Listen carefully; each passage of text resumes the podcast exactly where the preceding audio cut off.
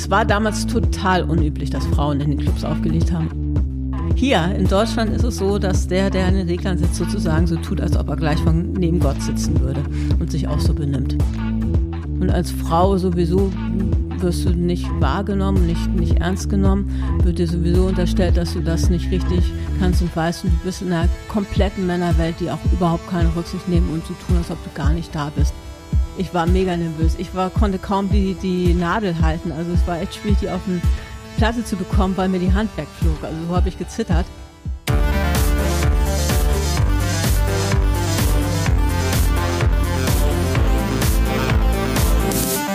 Hi und herzlich willkommen zum Podcast von Raketerei.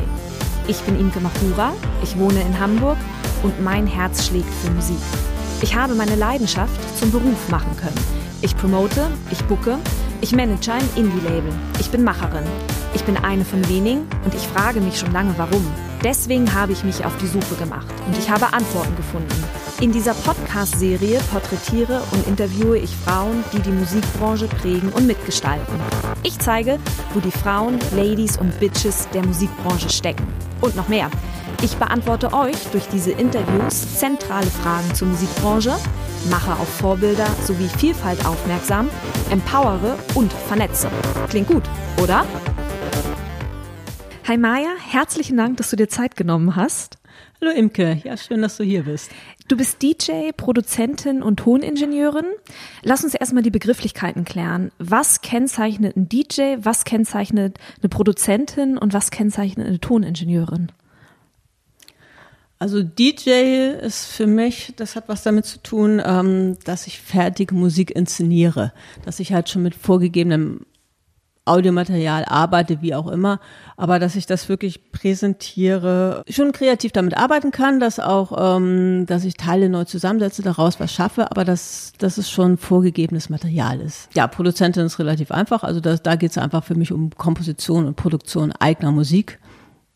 Tonengineering, das ist so eher die technische Variante, das technische Know-how, weil was dafür entscheidend ist, ja, Recording, Klanggestaltung, Sound Engineering, Soundoptimierung, lauter solche Sachen. Also kann auch kreativ sein, hat spielt auch in den Produktions- oder Produzentenprozess mit rein, aber ist eher wirklich, ja, physikalisch technisch. Mhm. Ich bin absoluter Laie auf diesem Gebiet der Arbeitsplatz von allen dreien sehen aber relativ ähnlich aus, oder? Ich stelle mir immer einen Schreibtisch vor mit ganz vielen Monitoren und ganz vielen Knöpfchen. Ja, nebenan.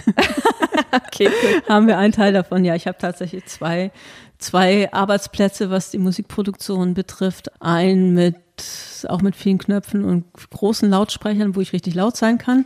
Ein, der eher High-End ist, wo ich Sachen ausarbeite, Mixe mache und dann den, den DJ-Arbeitsplatz, der halt ja aus für mich noch aus Turntablen besteht, also obwohl die dann auch schon digitalisiert sind im gewissen Sinne oder wo ich dann halt mit Serato Scratch arbeite mit ja, Tonabnehmersystem, also mit, schon mit Schallplatten, die aber mit dem Computer verbunden sind und daraus im Grunde die Musik auslesen. Wenn ich an DJ denke, dann denke ich zuallererst an Techno beziehungsweise an elektronische Musik.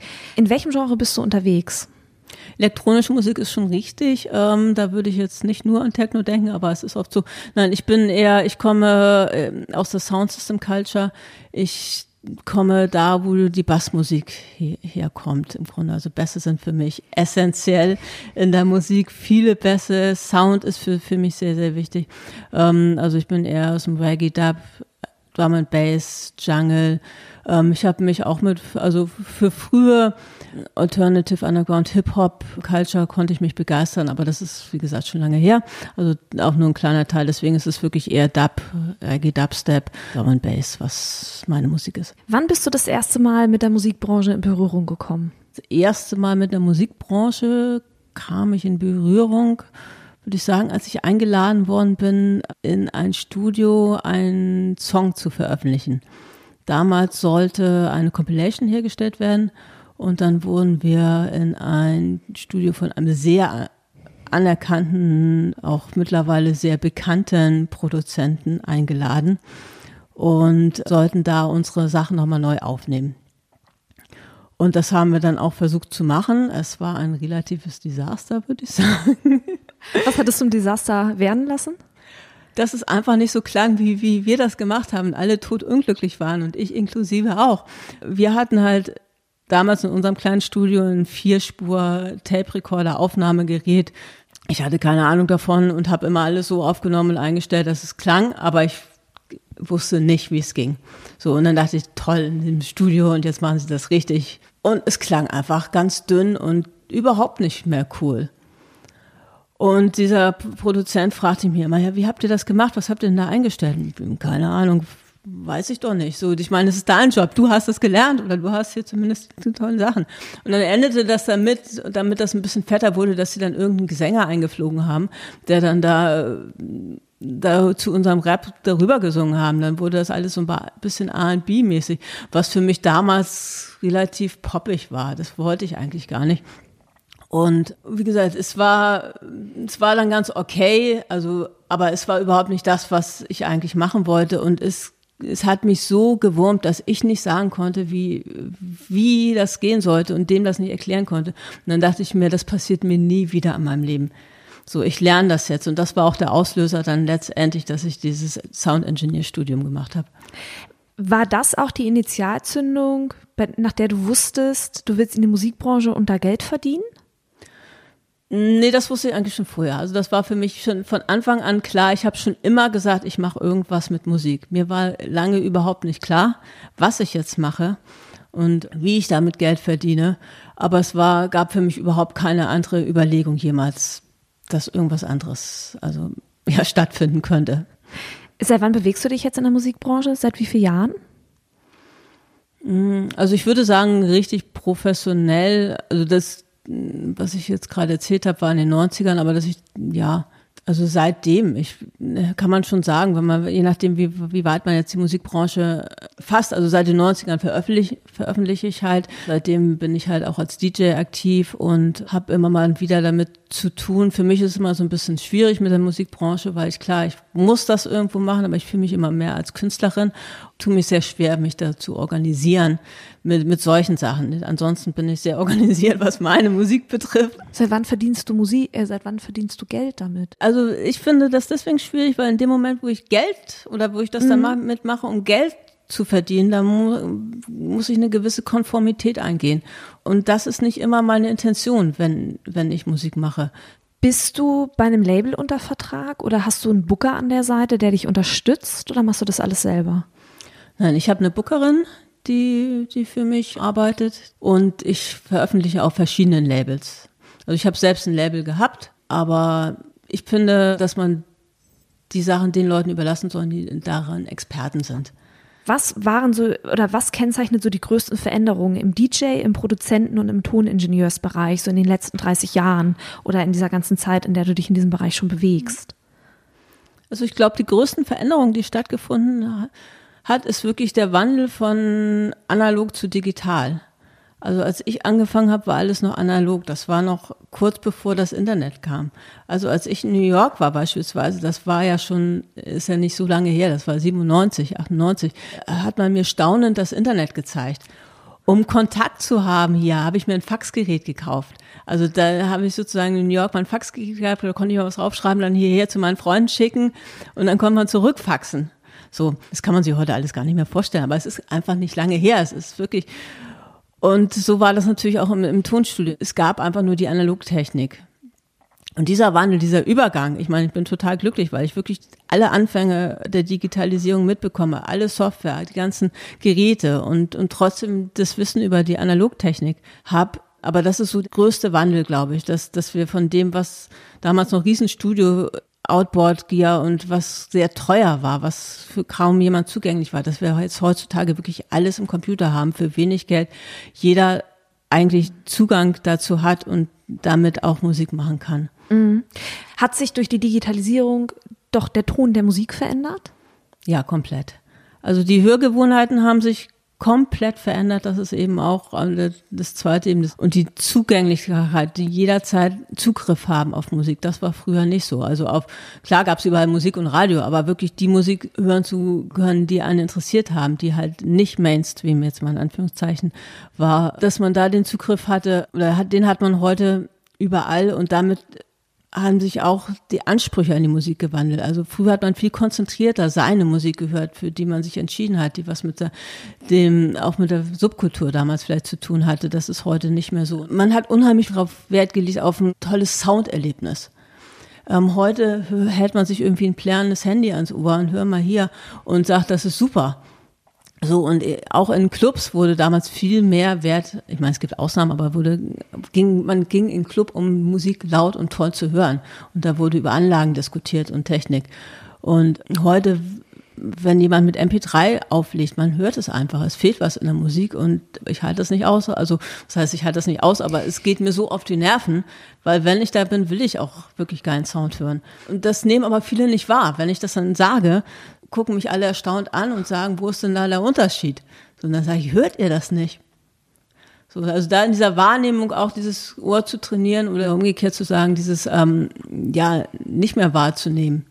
Das hat sich extrem geändert, finde ich. Also heißt, dass die, die, die Musikqualität eigentlich schlechter geworden ist, oder? die Wiedergabequalität. Die Musikqualität an sich nicht. Also es gibt natürlich ganz viel Produktionstechniken und Möglichkeiten, die man so früher nicht hatte, die viel komplizierter waren und die auch ähm, kompositorisch jetzt benutzt werden können. Also das würde ich jetzt so nicht sagen, aber so vom Hören und von der Wiedergabe, Wiedergabemedien, die verwendet werden, ist eindeutig ein Abstrich. Mhm. Nach deinem Audio-Ingenieur-Diplom bist du nach New York gezogen. Das hast du gerade auch schon ganz kurz erwähnt. Mhm. Warum bist du ausgerechnet nach New York gegangen? Weil New York einfach der Platz damals war, wo die aktuellste Musik stattfand wo es die größten Tonstudios gab. Und dazu kam auch noch, ich war zu der Zeit ähm, Platteneinkäufer für einen großen Plattenladen in Hamburg und bin sowieso immer durch die ganze USA gereist, immer von einer Plattenbörse zur anderen und bin so auch mal nach New York gekommen und war einfach beeindruckt von der Stadt und dachte, ja, das ist einfach faszinierend, würde da gerne länger bleiben, nicht nur immer irgendwie ein paar Tage, sondern da wirklich mal leben. Hatte der deutsche Musikmarkt zu der Zeit noch nicht so eine Bedeutung, so wie heute? Dass du nach New York oder in die USA geflogen bist und Platten nach Deutschland gebracht hast, um die hier zu verkaufen?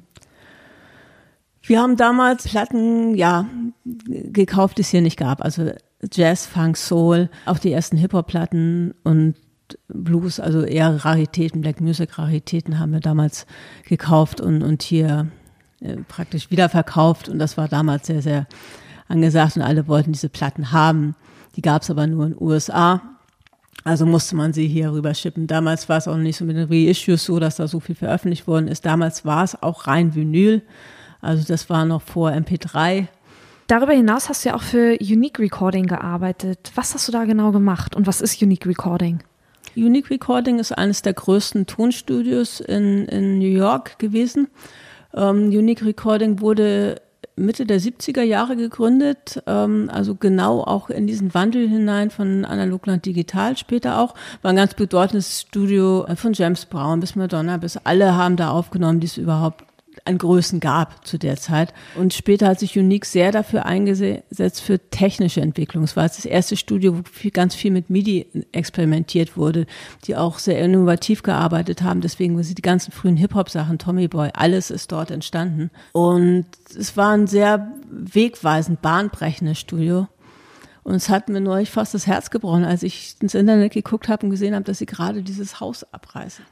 Das gibt's also gar nicht mehr. Es ist jetzt gerade, also der ganze Times Square ist in den letzten Jahren komplett umgebaut worden. Also man erkennt ihn wirklich nicht mehr wieder. Und es ist wirklich Disneyland. Und da standen aber noch ein paar richtig schöne, alte, tolle Hochhäuser aus der Anfangszeit. Und die sind natürlich, also stehen auf einem Mördergrund, der endlos was wert ist. Und das haben sie jetzt wirklich gerade abgerissen, ja. Ist Unique Recordings umgezogen oder gibt's das Tonstudio gar nicht mehr? Nein, das Tonstudio wurde verkauft. Mhm. Und das ist dann von Easy Mobil übernommen worden. Der hat das dann meines Wissens bis jetzt gemacht. Und also nein, die, man muss auch sagen, die Gründer von dem Tonstudio, die sind ja, haben es in den 70ern gemacht, also die sind dann irgendwann auch älter geworden, ja, und haben dann irgendwann wahrscheinlich, denke ich, auch beschlossen, dass es jetzt reicht. Ja.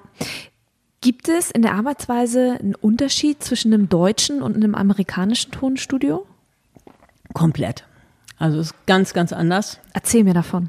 In den USA ist es so, USA ist ein reines Dienstleistungsunternehmen. Wenn du da im Tonstuhl arbeitest als Sound Engineer, dann äh, machst du alles, was der Kunde sagt. Und wenn der Kunde irgendwie sagt, dreh irgendwie da den Bass rein und mach das und es klingt total schrecklich, dann machst du das. Dann diskutierst du das nicht. Denkst du, okay, wenn der das so haben will, nimmt das mit, dann hat das Mastering-Studio das Problem, das wieder richtig hinzukriegen. Aber du machst es einfach und hältst auf deinen Mund. Hier in Deutschland ist es so, dass der, der an den Reglern sitzt, sozusagen so tut, als ob er gleich von neben Gott sitzen würde und sich auch so benimmt. Hier ist es auch kein Lehrberuf. Hier machst, bringst du dich selbst bei und jeder ist unglaublich stolz und versucht nichts zu verraten, wie er das gelernt hat. In den USA ist es einfach so, du musst dich dazu sagen, hochdienen, du lernst das. Und wenn sie merken, dass du irgendwas vorhast, dass du was erreichen möchtest, unterstützen sie sich da, dich da. Die nehmen sich Zeit, die fragen dich, kann ich dir was helfen, kann ich dir was erklären? Das habe ich hier nie erlebt.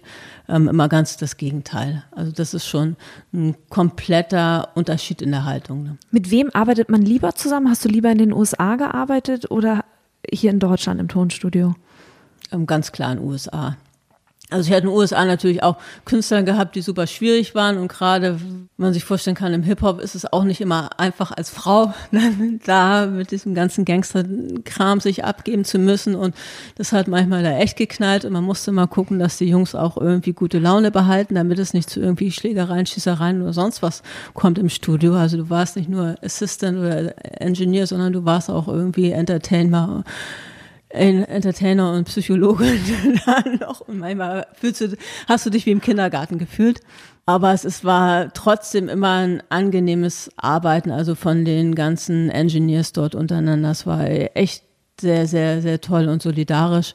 Und das ist in Deutschland definitiv nicht so. Und als Frau sowieso wirst du nicht wahrgenommen, nicht, nicht ernst genommen, wird dir sowieso unterstellt, dass du das nicht richtig kannst und weißt. Und du bist in einer kompletten Männerwelt, die auch überhaupt keine Rücksicht nehmen und zu so tun, als ob du gar nicht da bist. Also für mich war es wirklich ein Auslöser, irgendwann zu sagen, in Deutschland arbeite ich in keinem Tonstudio mehr, weil ich kann dieses blöde Gelaber nicht mehr hören. Ich will es auch nicht mehr hören.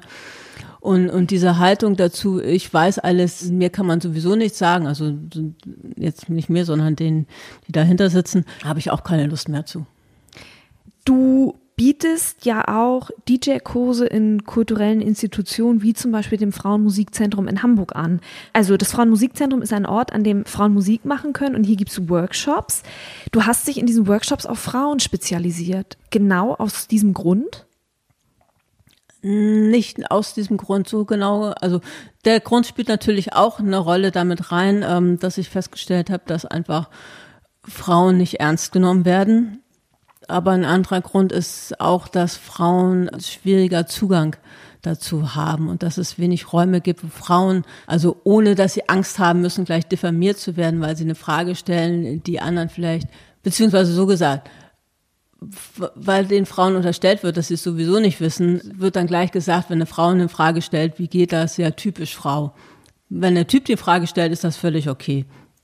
So, und deswegen denke ich, ist es schon sehr wichtig, dass es diese Räume auch gibt und, und wo man sozusagen angstfrei oder ohne sich in diesen typischen Rollen behaupten zu müssen oder ähm, darstellen zu müssen, einfach äh, sowas lernen kann. Und das war ein ganz wichtiger Grund. Und auch einfach, um, um Raum zu schaffen, wo sich andere Frauen auch kennenlernen und gegenseitig stärken, unterstützen können, Netzwerk bilden können, miteinander kooperieren können, also Anlaufstellen zu schaffen und dass man eben merkt, man ist nicht alleine. Es gibt viele Frauen, die sich dafür interessieren, die das gerne machen wollen. Und natürlich weiß ich, wie, wie hart das ist, sich da durchzuboxen. Und es ist auch völlig okay, dass nicht jede Frau Ellbogen hat und Lust hat, sich da so durchzuschlagen und, und die immer einsetzen zu müssen. Und natürlich möchte ich auch, dass es anders geht und das auch zeigen. Und dafür denke ich, ist es sehr, sehr, sehr wichtig und das FNZ tolle Arbeit, dass es eben sowas auch unterstützt und anbietet. Wenn du mit den Frauen in den Workshops am Turntable stehst,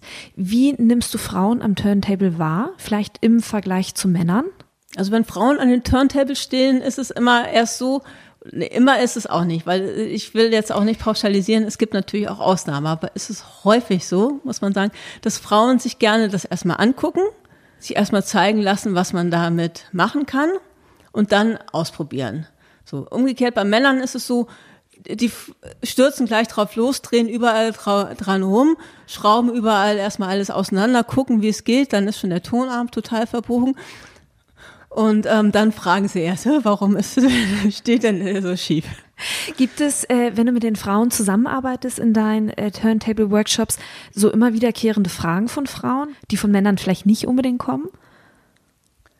Nein. Okay. Was ich auch noch mal kurz sagen wollte, mhm. sind nicht nur Turntable-Workshops, sind auch, meistens mache ich jetzt Musikproduktionsworkshops, also digitale Musikproduktion, Song Production, Arrangement, Live-Performance und das ist eigentlich eine Mehrheit.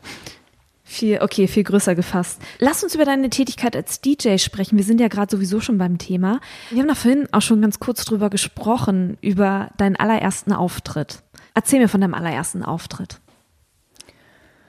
Mein allererster Auftritt, ja, der eine war, wie gesagt, in dem ähm, Soundclash Festival, wurde sozusagen auf der Stelle weg in, ins Nachtleben engagiert und in den angesagten Club, wo alle hin sind, wo die besten DJs waren und ich stand da, konnte es überhaupt nicht glauben. Ich habe mich natürlich super gefreut, aber es hat Wochen gedauert. Ich habe mich überhaupt nicht getraut, dahin zu gehen, weil der Club-Owner sagte einfach, ja, sprich mal mit dem DJ, der da Samstagnacht auflegt und ihr macht das dann zusammen da dachte ich, ich kann ja nicht hingehen, einfach sagen, du, der hat gesagt, ich soll mit dir auflegen. Der, der, ich meine, der ist ja irgendwie Profi. Und dann bin ich da irgendwie hin, habe erstmal einige Bier getrunken und dachte, jetzt frage ich ihn. Und dann stand ich dann da und gesagt, ja, und Nick hat gesagt und ähm, ja, und ja, dass wir zusammen auflegen. Dann sagte, ach, du bist das so. Ja, klar, und so, bring mal deine Platten mit.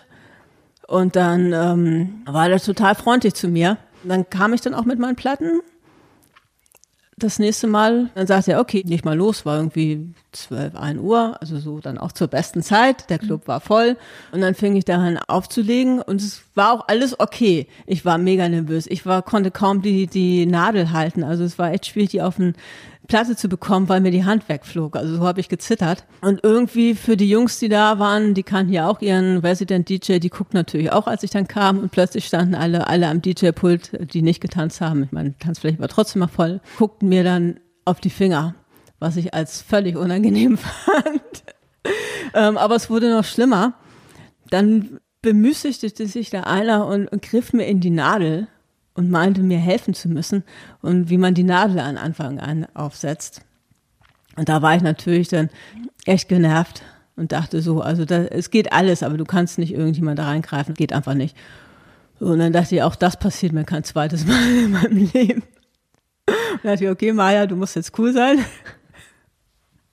Also du machst das jetzt einfach, egal was passiert, und du machst das, wie du das denkst, und das klappt schon. Und es hat auch geklappt der, der, Hauptresident DJ hat sich das natürlich angeguckt und sagt, okay, also Musik ist super, aber das mit dem Mixen haut noch überhaupt nicht hin. Da dachte er, oh, ich habe keine Ahnung davon, ich habe mir das halt selber überlegt, wie es gehen könnte. Und dann hat er mir erst gesagt, okay, lass, lass uns demnächst mal treffen, bevor es losgeht. Und dann zeige ich dir das, wie es geht. Also das war auch super. Und dann hat er sich wirklich zwei Stunden mit mir hingesetzt, hat mir das Prinzip erklärt, wie man mixt. Und dann war das auch klar. Und danach, ja klar, muss man schon ein bisschen üben und das machen, aber es war kein Problem mehr. Und ja, es war wirklich, also so der Einstieg davon, wo ich dachte, super. Und wenn ich dann morgens raus bin, war ich auf Wolke 7 für den Rest der Woche. Warst du die erste Frau, die die da im Club am Turntable erlebt haben? Ich finde, das klingt irgendwie so. Es war damals total unüblich, dass Frauen in den Clubs aufgelegt haben. Also ich weiß jetzt nicht, ob es die erste war, aber es war zumindest in dem Bereich. Also war, war ich mit einer der allerersten in, in Hamburg, die da ähm, aufgelegt haben. Und in dem Club würde ich schon sagen, da war vorher eigentlich keine Frau, die da regelmäßig gespielt hat. Mhm. Du hast auch, so wie ich online gelesen habe, Turntable-Konzerte für die Kammerphilharmonie komponiert. Was kann ich mir denn darunter vorstellen? Ja, da haben wir einfach mal ein Experiment gemacht. Da haben wir überlegt, ähm, wie können wir klassische Musik, also ich sage jetzt mal verallgemeinern klassische Musik und aktuelle Clubmusik zusammenbringen. Also wo gibt es denn da eigentlich Gemeinsamkeiten? Weil es ist ja nicht so, dass und die Musik, die wir hören, jetzt aus dem freien Raum entstanden ist, sondern bezieht sich ja von der Harmonie der Struktur und, und vom System her ja genau auf die, das, was die klassische Musiklehre auch zugrunde liegt. Und, ähm, und trotzdem ist sie anders und hat andere, ja, andere Herangehensweisen. So. Und da habe ich mit einem Komponisten zusammengesetzt und da haben wir eigentlich geguckt, wo trifft sich da was und wo ist es auseinander. Und dann haben wir versucht, oder dann haben wir eine Konzertreihe, ja, wirklich komponiert, auskomponiert, die halt versucht hat, beide diese, die unterschiedlichen Prinzipien zusammenzubringen.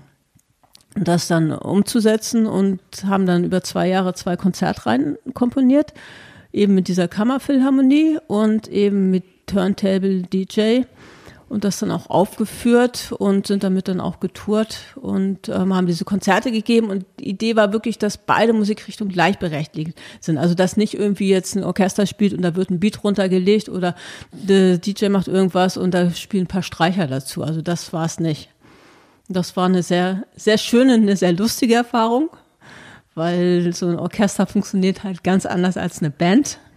So, und wenn der ähm, Dirigent erstmal den Einsatz gibt, passiert erstmal gar nichts. Maya spielt los, weil sie es gewohnt ist, wenn der Eins kommt, geht's los und das Orchester kommt immer erst hinterher.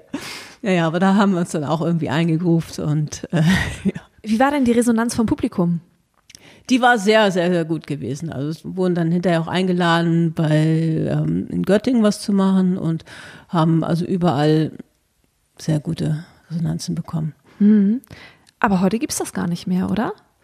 Nein, es ist natürlich sehr aufwendig. Also es ist auch kostenintensiv, weil man muss natürlich die Vorbereitung schon bezahlen, wenn, wenn Komponist und ich da ein halbes Jahr zusammensitzen und komponieren, heißt das, dass du keinen anderen Job mehr machst.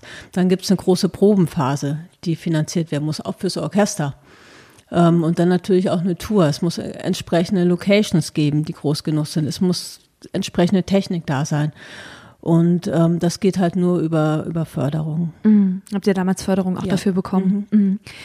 Seit 2009 bist du, da haben wir vorhin auch schon ganz kurz drüber gesprochen, die bundesweit erste Ableton-zertifizierte Trainerin für die Musiksoftware Live. Mhm. Was ist das? Die Musiksoftware Live ist eine Software, mit der man Musik produzieren kann, aber darüber hinaus, und das ist wirklich der innovative Ansatz, der sie unterscheidet von allen anderen äh, Musiksoftwaren, dass sie auch für Live-Performance gemacht ist, dass sie wirklich den Computer als Musikinstrument begreift, auch in Echtzeit und nicht an einer Zeitleiste, also nicht nur Start und Stopp, wie das bei vielen Musiksoftware einfach ist, irgendwas weg da dabei läuft, sondern dass man ganz direkt damit Musik machen kann. Und dafür bin ich halt, also für diese Software, die zu unterrichten, bin ich zertifiziert. Ist Ableton die Software, mit der in der Regel gearbeitet wird, die, die am weitesten verbreitet ist? Hm. Ja, also Ableton Live ist die, die im Elektronikbereich sehr, sehr stark verbreitet, weil es halt den Vorteil hat, wenn du was produzierst und wenn du damit hinterher auf die Bühne gehen willst oder als DJ arbeiten willst, musst du nicht alles wieder neu in eine Software zu laden und arrangieren, sondern du kannst es alles in einem Stück machen. Mhm.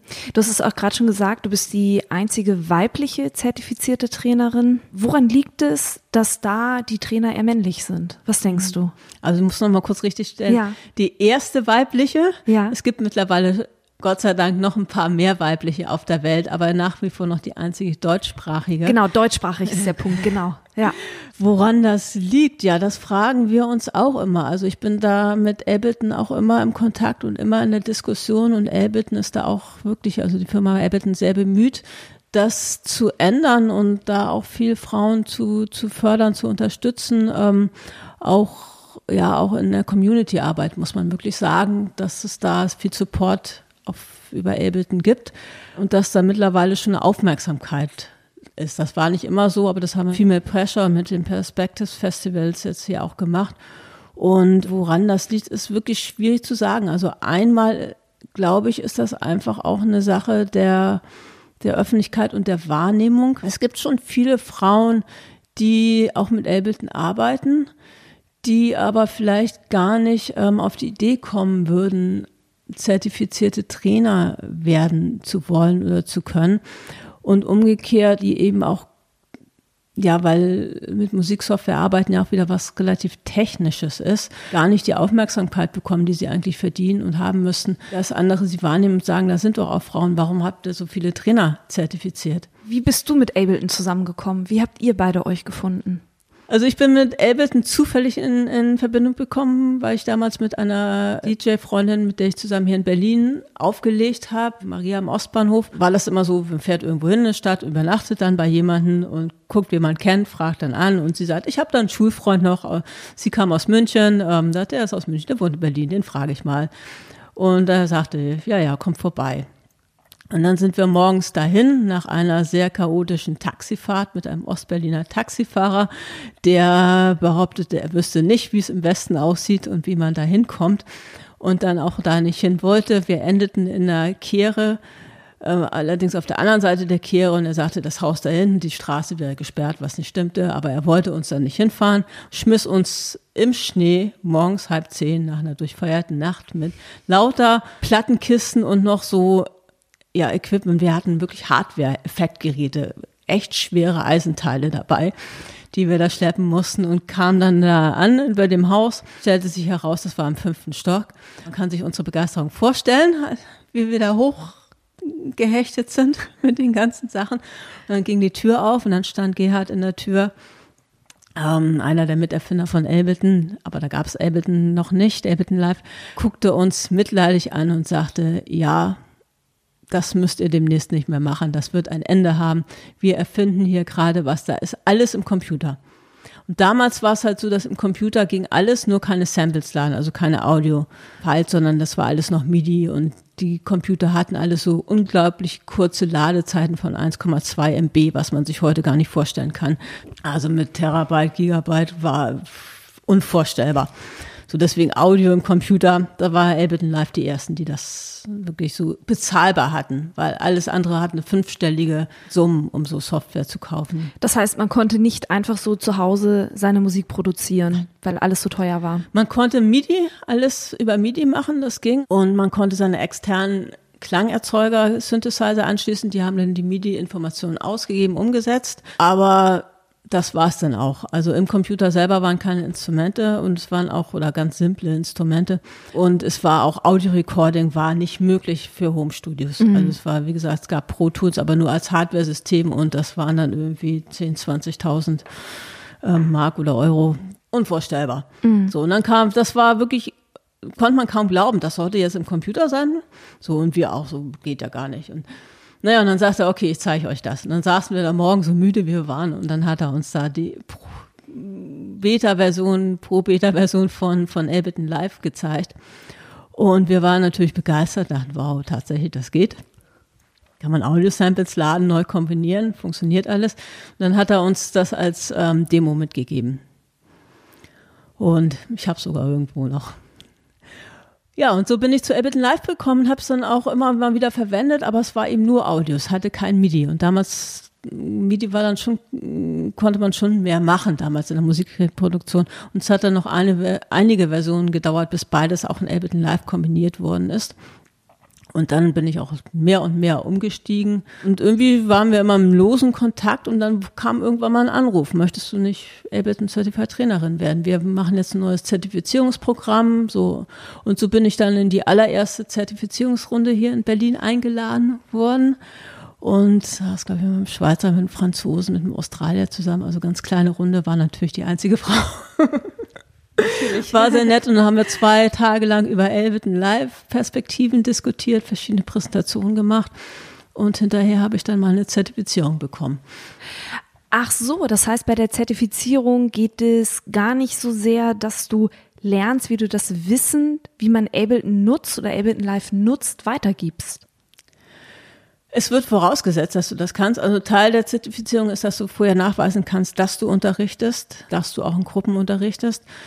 Und dass du Ableton Live in- und auswendig kannst, das wird als selbstverständlich vorausgesetzt. Das muss, aber du machst halt verschiedene Präsentationen zu verschiedenen Themen und da vermittelst du, zeigst du auch deine didaktischen Ansätze natürlich. Mhm. Ähm, das wird schon auf eine gewisse Art geprüft, aber es geht auch darum, einfach, dass du in diesem Programm denken kannst, dass du Perspektiven, dass du Visionen entwickeln kannst. Was könnte daraus werden? Was kann man damit machen? Weil es ist natürlich auch, es geht ja nicht um dich beim Unterricht, sondern es geht ja auch darum, dass du den anderen weiterhelfen kannst, auch dich auf andere Ideen und Problemlösungen einstellen kannst, die vielleicht gar nicht deine sind, aber trotzdem da mhm. ja, eine Vorstellung für hast. Du hast es gerade schon gesagt, ähm, Stichwort Unterricht. Du bist ebenfalls Dozentin für Musikproduktion und die DJing an Universitäten, Schulen und unterschiedlichen, unterschiedlichsten kulturellen Institutionen. Was unterrichtest du? Was machst du mit deinen Schülern? Also das Erste, was für mich immer ganz wichtig ist, dass sie einfach lernen, kreativ zu arbeiten, dass sie lernen, die Ideen, die sie im Kopf haben, auch umzusetzen. So und ich möchte immer gerne, dass sie was Eigenes machen, dass sie wirklich ähm, was von sich aus selbst machen und und da das auch erkennen und eben sich diesem Druck nicht aussetzen. Ich muss so klingen oder es muss so sein wie sondern für mich wird es dann immer spannend, wenn irgendwie ja eine eigene, eine eigene Idee das Licht der Welt erblickt, sozusagen. Mhm. Und das ist so ein bisschen der Tenor, den ich versuche zu vermitteln. Ähm, darüber natürlich hinaus auch die, das technische Know-how. Wie funktioniert die Software? Was kann ich damit machen? Was ist damit möglich?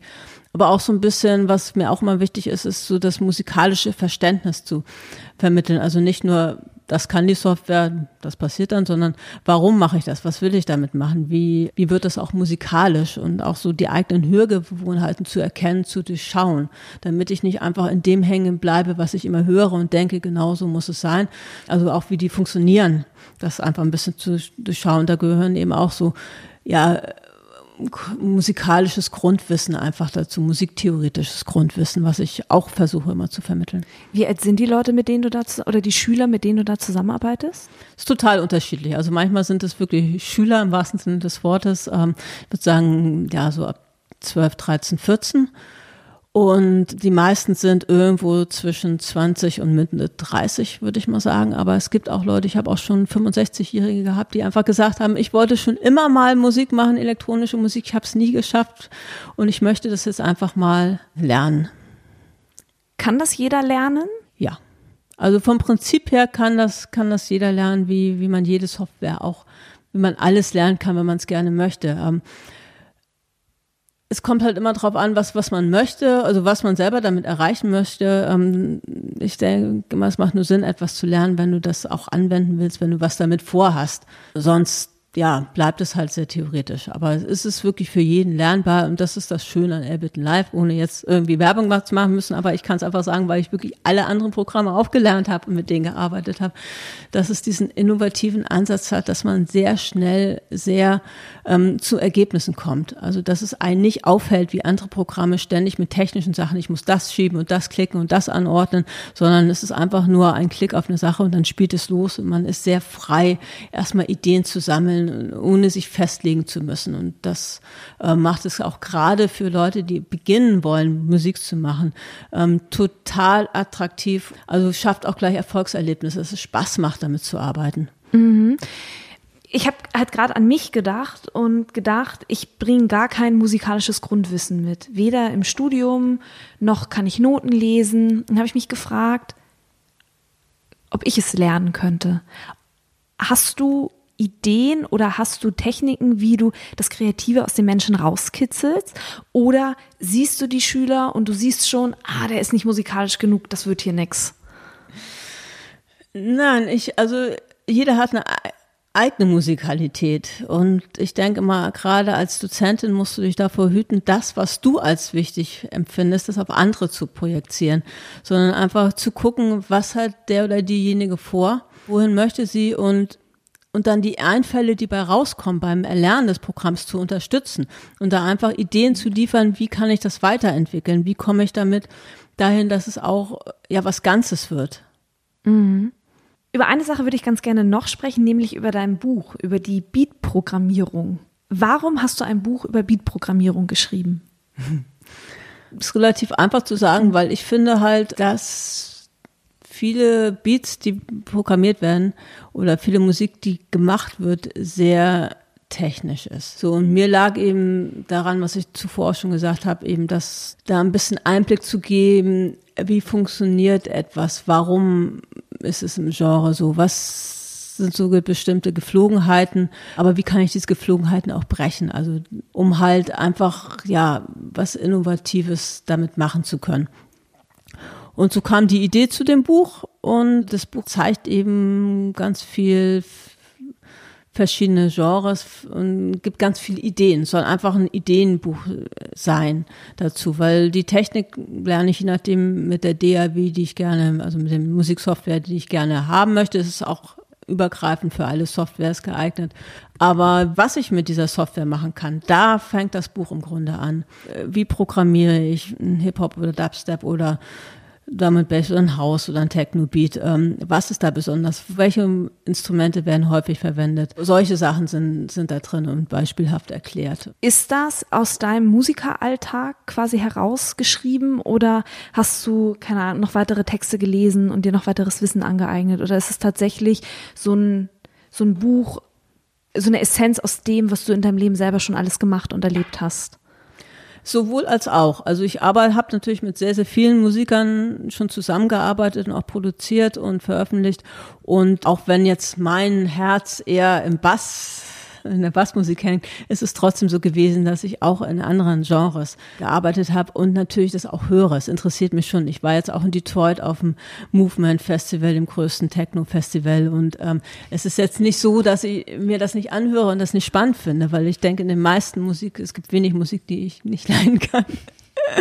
Äh, aber in der meisten Musik lässt sich immer was entdecken und gibt es tolle, tolle Sachen und, und das hängt ja auch alles irgendwo zusammen. Und auch die Szenen hängen zusammen, die Musiker kennen sich und tauschen sich aus und daher sind viele Produktionstechniken und auch Elemente, die in der Musik drin sind, in verschiedenen Genres und Stilen wiederzufinden. Und da ist schon, also was in dem Buch ist, ich kann natürlich über nichts schreiben, was ich nicht selber erfahren habe, weil sonst kann ich ja gar nicht prüfen, stimmt das überhaupt ähm, mhm. oder nicht oder macht das überhaupt Sinn? Also ein Ansatz ist von mir auch immer, dass ich möglichst effektiv was schreiben möchte und vermitteln möchte. Also nicht, man könnte das so oder so oder so und so und dann hast du 10.000 Möglichkeiten und weißt überhaupt nicht mehr, wo du hin willst, sondern einfach zu gucken, wie wird es häufig gemacht, wie kommt man schnell zum Ziel und wie ist es trotzdem gibt es nur einen Anreiz und sagt nicht, so muss es sein, weil es gibt in der Musik meiner Meinung nach kein es muss so sein, sondern es ist, gibt auch nicht richtig und falsch, es gibt es gefällt mir oder nicht. Und es gibt natürlich technische Sachen, die sind ausgereift, es gibt technische Sachen, die sind sehr basic, so und das hört man und spürt man auch. Und da, ähm, da ich gerne gute Musik höre oder Anführungszeichen für mich gute Musik, trage ich natürlich gerne dazu bei, dass viele Leute da vielleicht ihre Techniken oder ihren Workflow noch ein bisschen optimieren können und erweitern können in dem, was sie machen und spannende Sachen machen. Und so ist dieses Buch auch oder das, was ja in dem Buch steht, auch geschrieben, eben schon aus meiner persönlichen Sicht und meinen Erfahrungen, aber natürlich auch habe ich schon viel gelesen oder lese auch immer wieder, um zu gucken, was ist aktuell, weil was ich sagte, ich kriege auch ganz viele Anregungen dadurch, dass ich einfach gucke, was machen andere Produzenten, wie arbeiten die und ähm, das inspiriert mich selber, damit zu experimentieren. Mhm. Ich würde den Bogen gerne schließen. Wir haben jetzt über viele verschiedene Stationen in deinem Leben gesprochen und Dinge, die dich und deine Musik geprägt haben. Was mich vor allem interessiert ist, gibt es ein musikalisches Idol, das du hast? Gibt es jemanden, wo du denkst, den finde ich toll und das schon immer? Nein, gibt es nicht. Es gibt ganz, ganz viele unterschiedliche Musiker, mhm. die ich für Sachen toll finde, aber ähm, ich habe wirklich nicht ein oder eine, wo ich sagen würde, die hat mich komplett beeinflusst oder das ist, dafür sterbe ich für alles, was sie macht oder er macht. Das gibt es nicht. Für mich gibt es so viele unterschiedliche Facetten und die lassen sich einfach nicht auf eine Person zusammenfassen. Gibt es Musiker, die dich in deinem Schaffen inspiriert, inspiriert haben? Es, ja, es gibt gibt bestimmt viele Musiker. Also ich merke es äh, oder immer wieder, ich höre viel und dann kommt irgendwas wieder. Ähm, aber auch hier ist es so, dass ich jetzt nicht sagen würde, ich folge jemandem Bestimmtes. Also klar, es, es gibt schon tolle Musiker, die mich auch beeindruckt haben. Äh, manchmal mit ihrer Musik, manchmal auch nicht mit ihrer Musik, sondern mit ihrer Persönlichkeit. Es ist ganz unterschiedlich. Und es gibt, äh, es ändert sich auch immer, das muss man auch nochmal sagen. Also ich meine, so in, in, den 90ern fand ich die ganzen Metalhead-Sachen toll, Chemistry and Storm und und, und solche ähm, Sachen fand ich wahnsinnig spannend und innovativ. Und das ist natürlich jetzt aber überholt. Also das ist jetzt für mich nichts mehr, wo ich jetzt sage, wow, und das war das Beste und Tollste, denke ich, das war immer für seine Zeit. Das war Maya Sterne. Herzlichen Dank, dass du dir Zeit genommen hast. Sehr gerne.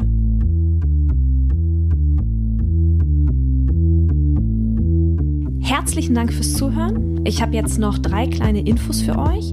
Wenn ihr etwas auf dem Herzen habt oder euch Gedanken zu dieser Folge kamen, die ihr mir gerne mitteilen möchtet, dann sucht sehr gerne den Austausch zu mir. Ihr erreicht mich unter imke.raketerei.com. Außerdem, wenn euch diese Folge gefallen hat, dann bewertet meinen Podcast gerne auf iTunes, um ihn für andere sichtbar zu machen. Wenn ihr mehr über die Musikbranche wissen möchtet, über Strukturen, über Trends, über Strömungen, wenn ihr mehr zum Thema Selbstvermarktung für Musikerinnen erfahren möchtet oder meinen Podcast zugeschickt bekommen wollt, sobald die neue Folge online ist, dann solltet ihr unter www.raketerei.com slash newsletter mein Newsletter abonnieren. Dann bekommt ihr alle zwei Wochen ein kleines Komplettpaket von mir per E-Mail zugeschickt. In diesem Sinne, bleibt mir gewogen, eure Imke.